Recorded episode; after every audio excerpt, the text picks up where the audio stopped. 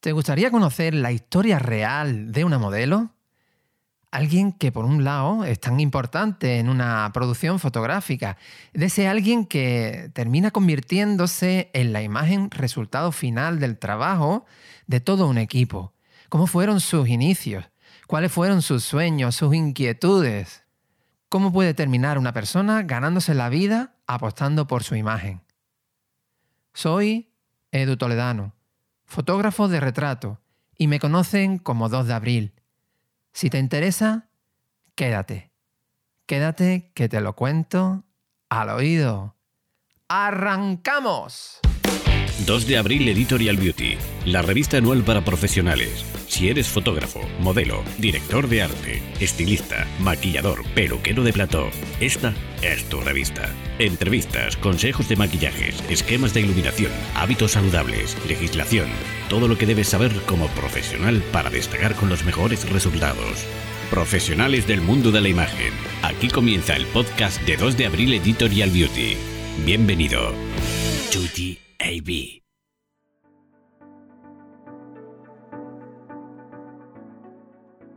Bienvenido a este segundo capítulo del podcast de la revista 2 de abril Editorial Beauty. Hoy te propongo hacer un viaje. Nos vamos a bajar a la arena, nos bajamos al barro, alejándonos quizás del glamour de los flashes, de las cámaras o de la alta costura. Vas a conocer una historia de verdad. La historia de una modelo. Ella es Marina Valenzuela y es la protagonista de todo este primer número de la revista. Hoy voy a hacer el trabajo por ti. No significa esto que tengas que hacerlo como yo, pero sí que es verdad que te voy a mostrar cómo lo hago y por qué me funciona. Y ahora entenderás por qué te digo todo esto. Yo tengo por costumbre, eh, cuando tengo sesión de fotos con cualquier persona, ya sea profesional o no, quedar unos días antes de esa sesión, pues a tomar un simple café. Quedamos en algún sitio y les dedico un rato, no es necesario tampoco demasiado tiempo. Esto a mí me sirve para muchas cosas, entre ellas para ir concretando entre las dos partes qué tipo de imágenes vamos buscando y ultimar así, pues bueno, todo lo que es el estilismo, los detalles sobre maquillaje, peluquería y todo esto. Pero realmente todo esto es mucho más importante de lo que nos creemos. Mm, es verdad que aunque se puede ir cerrando todo esto vía WhatsApp, mm, por email e incluso por teléfono, no es comparable con, hacerlo cara a cara. Que las personas nos veamos, que, las personas con las que días más tarde vas a compartir ese momento tan íntimo y, y tan especial como es ponerse delante de una cámara, en algunos casos por primera vez, pues es importante que te conozca y que te conozca físicamente. Y que durante esa conversación, bueno, pues cercana y, más o menos distendida, vaya viendo que eres una persona seria y un profesional responsable del que, bueno, pues, pues se puede fiar y con el que va a trabajar a gusto. Todo esto va a servir a las dos partes para crear ese vínculo que yo considero imprescindible para que una sesión de fotos pues vaya rodada y que se consigan fotos que nos dejen satisfechos a los dos. Todo ese tiempo lo tendrás ganado y el día de la sesión ya no tendrás que preocuparte en, en romper el hielo y empezar de cero.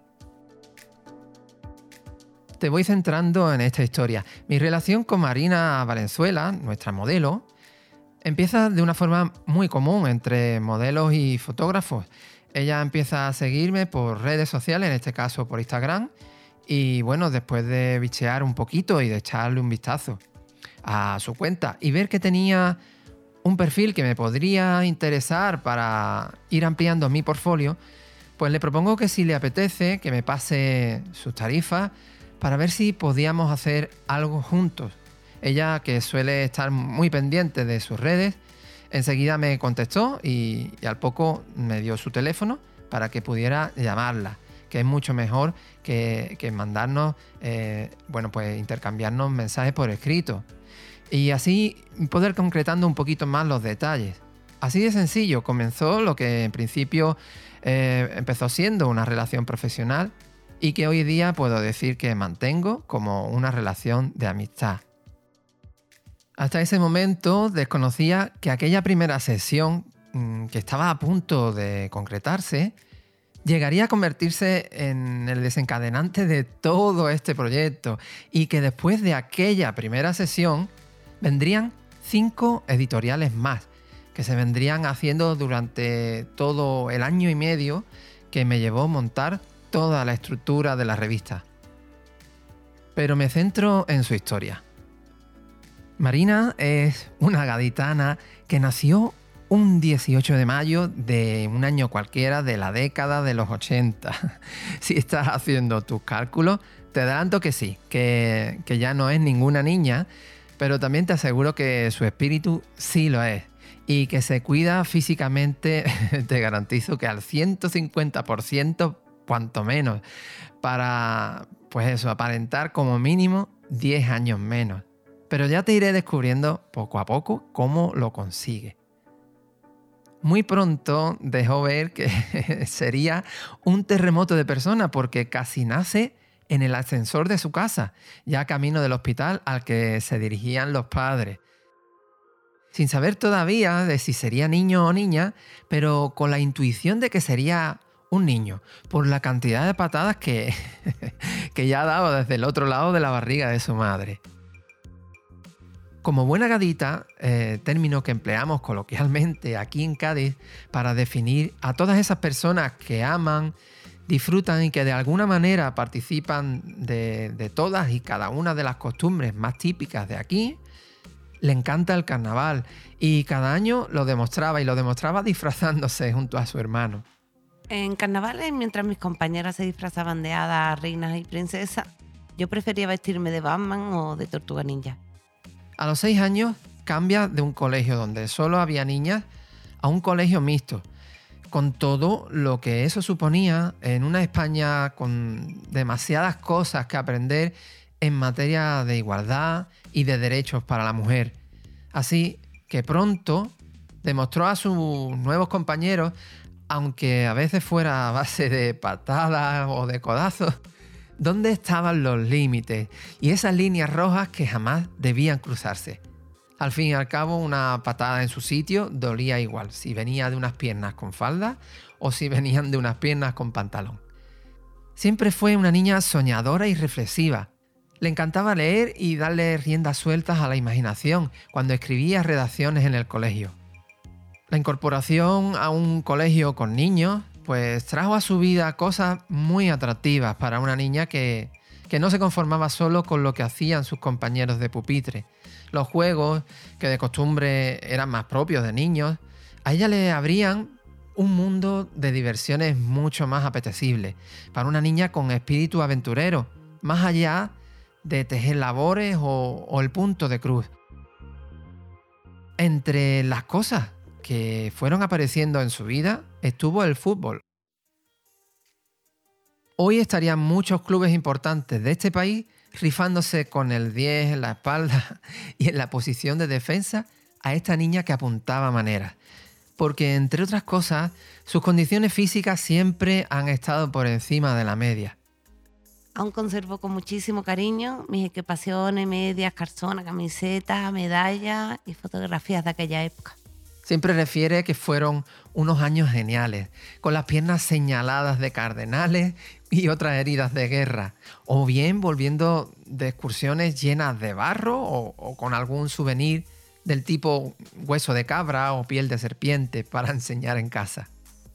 Fíjate si Marina era especial que cuando sus antiguas compañeras eran educadas para la costura, ella fue aprendiendo a soldar y hacer circuitos eléctricos o a manejar la marquetería y, otras piezas del taller. Las vacaciones de Semana Santa las disfrutaba de una forma especial. ¿Por qué? Pues porque visitaba a los abuelos, a los abuelos que estaban en el campo y rodeadas de, de todo tipo de animales, vacas, gallinas, gallos, cerdos, perros y gatos tanto ella como su hermano Lázaro y sus primos aprendieron lo que era un parque temático, pero a lo grande.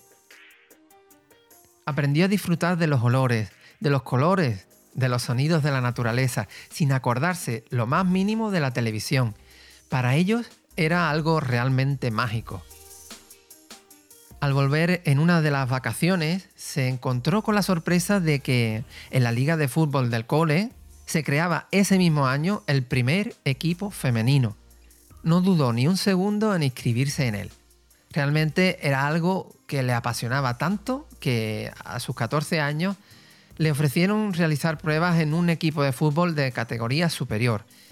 Bueno, tremendamente ilusionada se lo comentó a su madre, pero la negativa fue tajante. El fútbol no es futuro. No sabes caminar derecha, céntrate en tus estudios. Tal fue su frustración y su impotencia que no quiso volver a tocar un balón nunca más. Años más tarde todavía sigue recordándolo con pena. Bueno, aunque la verdad el, fútbol de alguna forma sigue siendo una de sus grandes pasiones. Fiel seguidora de su equipo del alma, como no podía ser de otra forma, disfruta como una niña acudiendo al Estadio Carranza, ahora el nuevo Mirandilla, cada dos semanas. Y aunque lo hace para trabajar como azafata de promoción, en este caso para una gran empresa de la provincia, como buena cadista, sigue atenta a los lances del juego del equipo de sus amores, el Cádiz Club de Fútbol. En los interiores de la grada de tribuna, en este caso, en la zona VIP, la podemos ver con su característica sonrisa eterna, haciendo su trabajo como nadie. Un día, frente a su casa, abrieron una escuela de modelos y su madre le propuso que acudiera a ella para que le enseñaran a caminar derecha y como una señorita. Tanto era así que su madre llamaba a la escuela el sitio donde le enseñan a andar a mi niña. En un principio la idea le gustó bastante. El mundo de la moda y la estética siempre le llamó la atención. Horas y horas de clases de pasarela consiguieron hacer que con 14 añitos ya supiera caminar perfectamente con tacones altos, posar y girar como una auténtica profesional. Sin embargo, seguía siendo la niña tímida de siempre y al principio le resultaba muy complicado eh, ponerse delante de tantas personas en los desfiles. Sentía que todo el mundo la juzgaba.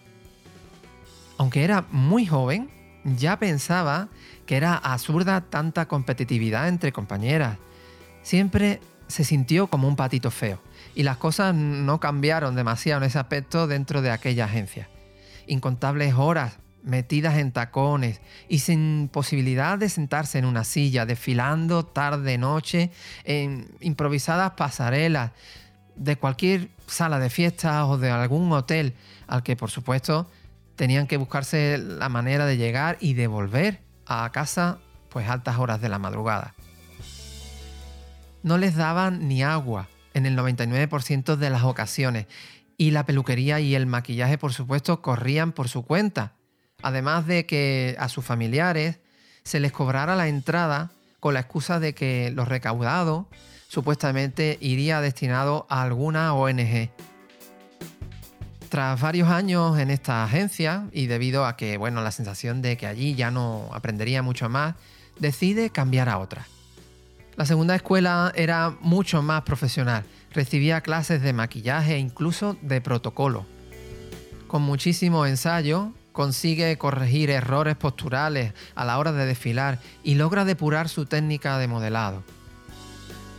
Llegó a desfilar incluso con diseños de alta costura que habían pasado por la pasarela Cibeles. Estas experiencias marcaron su trayectoria, su visión de la moda y de este tipo de eventos.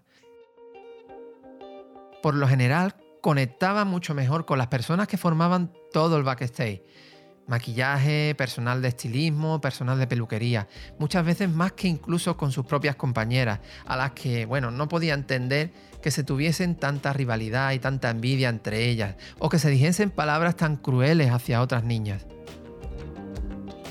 ¿Qué sentido tenía aquella absurda competitividad? Quizá por eso siempre le gustó tanto acudir a los backstage y ver cómo aquellos grandísimos profesionales hacían aquel trabajo tan duro y poco reconocido como ellos. Hacían pura magia con sus manos. Logró aprender muchísimo de todos. Después de aquella experiencia, decidió dejar la pasarela y el mundo del modelaje para centrarse en estudiar y así cambiar el rumbo de su futuro. Como siempre, le había gustado lo relacionado con las ventas y la atención al cliente, optó por estudiar comercio y marketing. La difícil situación económica de la familia, en parte provocado por la separación de sus padres cuando tenía solo 17 años y en plena explosión y crecimiento tanto personal como profesional, le obligó a combinar sus clases y sus prácticas con trabajos eventuales de camarera de catering. Fueron de las etapas más duras que he vivido nunca mm, y pienso que, que el peor sentimiento que puede tener una persona es el miedo. Trabajó mucho como azafata de imagen en ferias como Fitur, convenciones, conciertos, promociones e incluso como azafata de protocolo para la Casa Real. Pagaban muy poco, pero siempre pensó que lo importante realmente era ganar experiencia para su currículum. Tiene una habilidad espectacular para adaptarse a todo tipo de clientes, situación o producto. Esto pues le llevó a conocer a muchísima gente y de muy distintos sectores. Precisamente cuando el sector de las promociones se expandió más, ya era posible trabajar con empresas de Madrid o de Barcelona y pensó que debía enseñar públicamente un mejor perfil físico y para ello se puso a buscar un fotógrafo que pudiera costearse y mostrar así la imagen profesional que deseaba proyectar. Todo esto con la intención de ampliar sus horizontes laborales. Y no tardó en encontrar quien le hiciera ese trabajo, para su sorpresa, totalmente gratis. Aunque parezca extraño, hasta ese momento siempre había huido de las fotos. Solo el pensarlo le provocaba inquietudes. Pero por el contrario, todo fue escuchar el sonido de los frases disparando y empezar a sentirse como pez en el agua. Comenzó a sentir que podía sacar todo lo que había ido aprendiendo durante tantos años y plasmarlo esta vez en fotos, en lugar de en una pasarela. Aquel fotógrafo, y pongo entre comillas lo de fotógrafo, porque se llama así, es verdad, a cualquiera que es capaz de apretar el disparador de una cámara de fotos, otra cosa muy distinta es ser un profesional de la fotografía. Pues apenas había terminado esa primera sesión, ya le había propuesto que trabajase para él, cobrando, eso sí, como modelo para varias sesiones más. Y así fue. Y así fue hasta que empezó a pedirle que hiciera cosas que siempre tuvo claro que no consentiría ni por todo el dinero del mundo. Siempre tuve claro que no iba a pasar por la piedra. Eso nunca fue ninguna opción para mí. Siempre me he considerado una trabajadora, no soy ninguna prostituta. La situación económica en casa volvía a empeorar. Esta vez la culpa la tenía el desempleo se vio obligada a buscar trabajo casi desesperadamente para salir de aquella situación tan difícil. Hubo incluso quien quiso aprovecharse de esta situación de necesidad para dejar de pagar trabajos realizados por no aceptar las condiciones que le imponía y poder cobrar. Yo no me vendo, me regalo a quien yo quiera. Afortunadamente, durante esta época de su vida, también conoció a personas maravillosas que de una forma u otra le ayudaron a salir adelante. También trabajó en promociones gracias a esas fotos que iba mostrando en todos los sitios que podía. Siempre pensó que si tenía que salir adelante era con su trabajo y con su esfuerzo. Nunca vivió de privilegios y siempre supo que ese era el único camino para llegar al éxito. No es fingir ser otra persona, es ser y dejar fluir. Reconoce que hubiera sido muchísimo más fácil si hubiera aceptado algunos trabajos, pero no estaba dispuesta para nada a vender su libertad y su conciencia limpia por nada del mundo. Bueno, va pasando el tiempo y por Facebook ve el anuncio de un casting para el certamen llamado Sevilla Fashion Weekend y decidió enviar una fotografía. Jamás pensó que tras varias pruebas de selección terminaría siendo elegida como ganadora popular. No sé cómo ocurriría en aquella ocasión, pero te aseguro que Marina, cuando se sube a desfilar, dice, aquí estoy yo. Y no se esconde, no se esconde entre las multitudes. Los desfiles sabe cómo llevarse al público a su terreno y tenerlos a todos embelesados mientras despliega pues todo su arsenal de recursos en el posado. Sabe perfectamente el acting que debe mantener en todo momento, sin casi recibir apenas instrucciones. Se crece como el actor cuando se sube a un escenario y siempre lo da todo. Para mí la moda es celebrar la vida, es arte, es transmitir algo muy bonito y especial y cada modelo aporta algo diferente y único. Me gusta tener los pies en la tierra y la cabeza en las nubes. Aquel título, te aseguro, que le fue otorgado más que merecidamente. Hoy estoy totalmente convencido de ello. Después de todo eso, vinieron muchísimas entrevistas y muchísimos desfiles más, pero en ningún caso compensados económicamente. Siempre lo hizo pensando en que era un buen modo de mostrar su trabajo y su valía como modelo, y por tanto, en algún momento este esfuerzo se vería recompensado. Y así fue, pero no fue nada fácil. Tras muchos engaños, mentiras e incluso manipulaciones, tomó la determinación de valorarse tanto como persona como el trabajo que venía realizando. Fue entonces cuando las cosas empezaron a cambiar.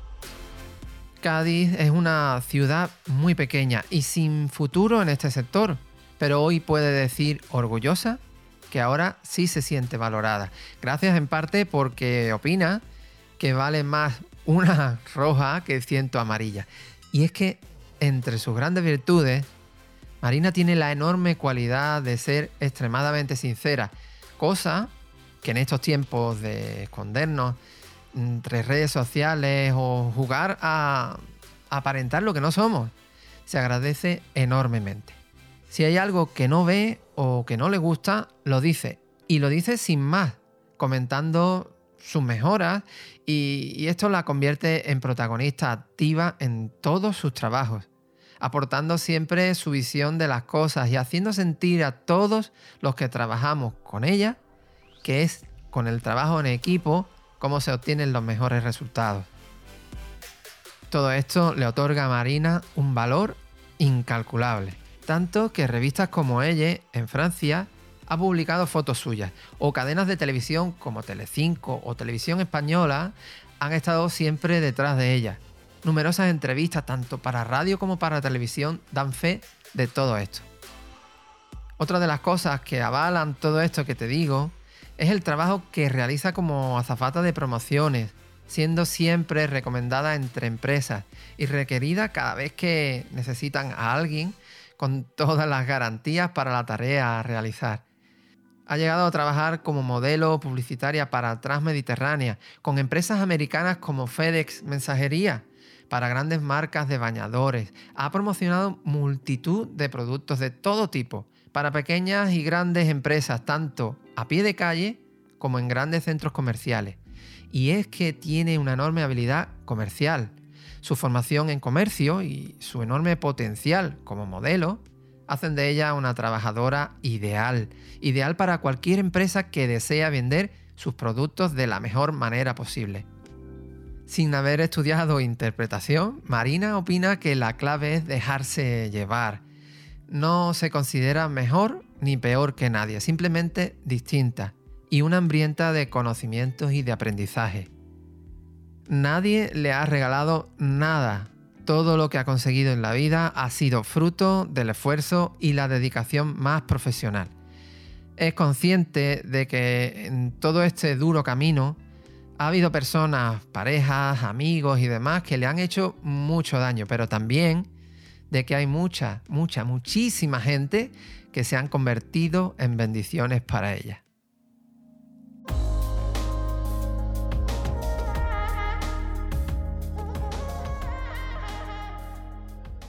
Este trabajo requiere mucha formación, además de ciertas cualidades físicas. Este oficio puede ser muy duro en muchas ocasiones. No empleo estable en ningún sentido y no tiene horarios fijos determinados. No tengo un aluvión de personas en la puerta esperándome con un ramo de flores.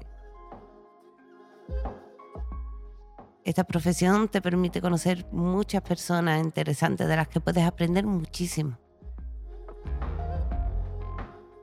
Mi trabajo siempre me ha dado problemas en el terreno sentimental por causa de cero y desconfianza por la otra parte. No soy ninguna diva que mire por encima del hombro a nadie. No me considero peor ni mejor que cualquiera. Nunca he sido una niña de papá, ni me ponen en la mayoría de ocasiones las cosas fáciles. Muchas veces la gente se hace una idea de mí que no tiene nada que ver con la realidad. Si me juzga por mi trabajo o por mi profesión, es, como juzgar a un actor por el papel que interpreta en una película determinada. Para nada paso las noches de fiesta en fiesta. Necesito cuidarme para estar al 100%. Me gusta disfrutar del día, me gusta hacer ejercicio y volver directamente después del trabajo. No somos millonarias en el 99% de los casos. Ni vivimos del aire ni somos ninguna ONG. No hacemos la fotosíntesis, cobramos por nuestro trabajo como todo el mundo. Aunque haya personas a las que les cuesta entender eso.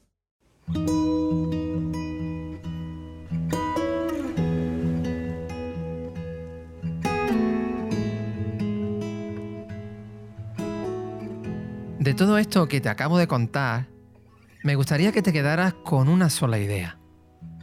Esta es una historia cualquiera, la de una persona normal, pero de una persona normal que en un momento de su vida toma la decisión de hacer las cosas de una forma totalmente extraordinaria, a pesar de cualquier dificultad. Si tú que me escuchas eres modelo, sabrás de lo que hablo e incluso te habrás podido sentir identificado o identificada con su historia. Pero si no lo eres, pero eres profesional o, aficionado de cualquier especialidad que se relaciona dentro del acto fotográfico, trabaja siempre para ganarte el corazón de todas esas personas que comparten contigo este camino tan duro, pero a la vez tan bonito. Esta va a ser sin duda la mejor inversión que podrás hacer en la vida. Empeñate siempre en hacer brillar a tus compañeros y el trabajo de todos y cada uno de ellos, porque con eso, y sin darte ni cuenta, el tuyo también brillará. Y si no eres modelo ni profesional del sector y simplemente me escuchas porque me he cruzado por tu camino, recuerda cuando veas una fotografía de retrato de esas en las que salen personas, que detrás de todo esto hay gente normal trabajando muy duro, muy duro, para hacer realidad su sueño. Y te digo todo esto porque he sido testigo en muchísimas ocasiones de ver sufrir literalmente a muchos profesionales para conseguir los resultados que se necesitaban, trabajando en condiciones que no todo el mundo sería capaz de aguantar. Por eso te pido que seas respetuoso y que huyas de los estereotipos tan injustos con los que muchas veces se etiqueta a todo el que vive de su imagen o trabaja para la moda. Hacen realmente lo que les apasiona.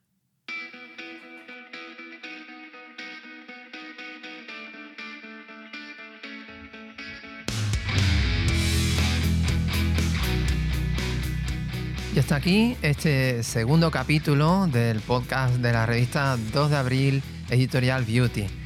Espero que toda esta información te haya resultado interesante y que nos vayamos encontrando habitualmente por aquí. A mí me puedes encontrar en redes sociales como 2 de abril-fotografía y en la web www.editorial2deabril.com donde ya sabes que estoy pendiente de cualquier tipo de reseña que me quieras dejar o de cualquier comentario.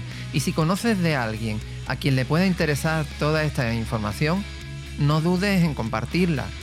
Hay mucha gente que no tiene recursos para pagarse su formación y este tipo de publicaciones les puede ayudar muchísimo.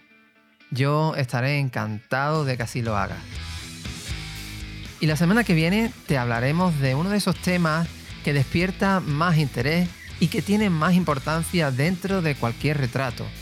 Hablaremos de maquillaje y de los cuidados de la piel y lo haremos con un invitado de lujo, un maquillador internacional que desde Londres se ha involucrado de lleno en este proyecto. Desde el sur del sur me despido de ti. Besos de los de antes. ¡Hablamos!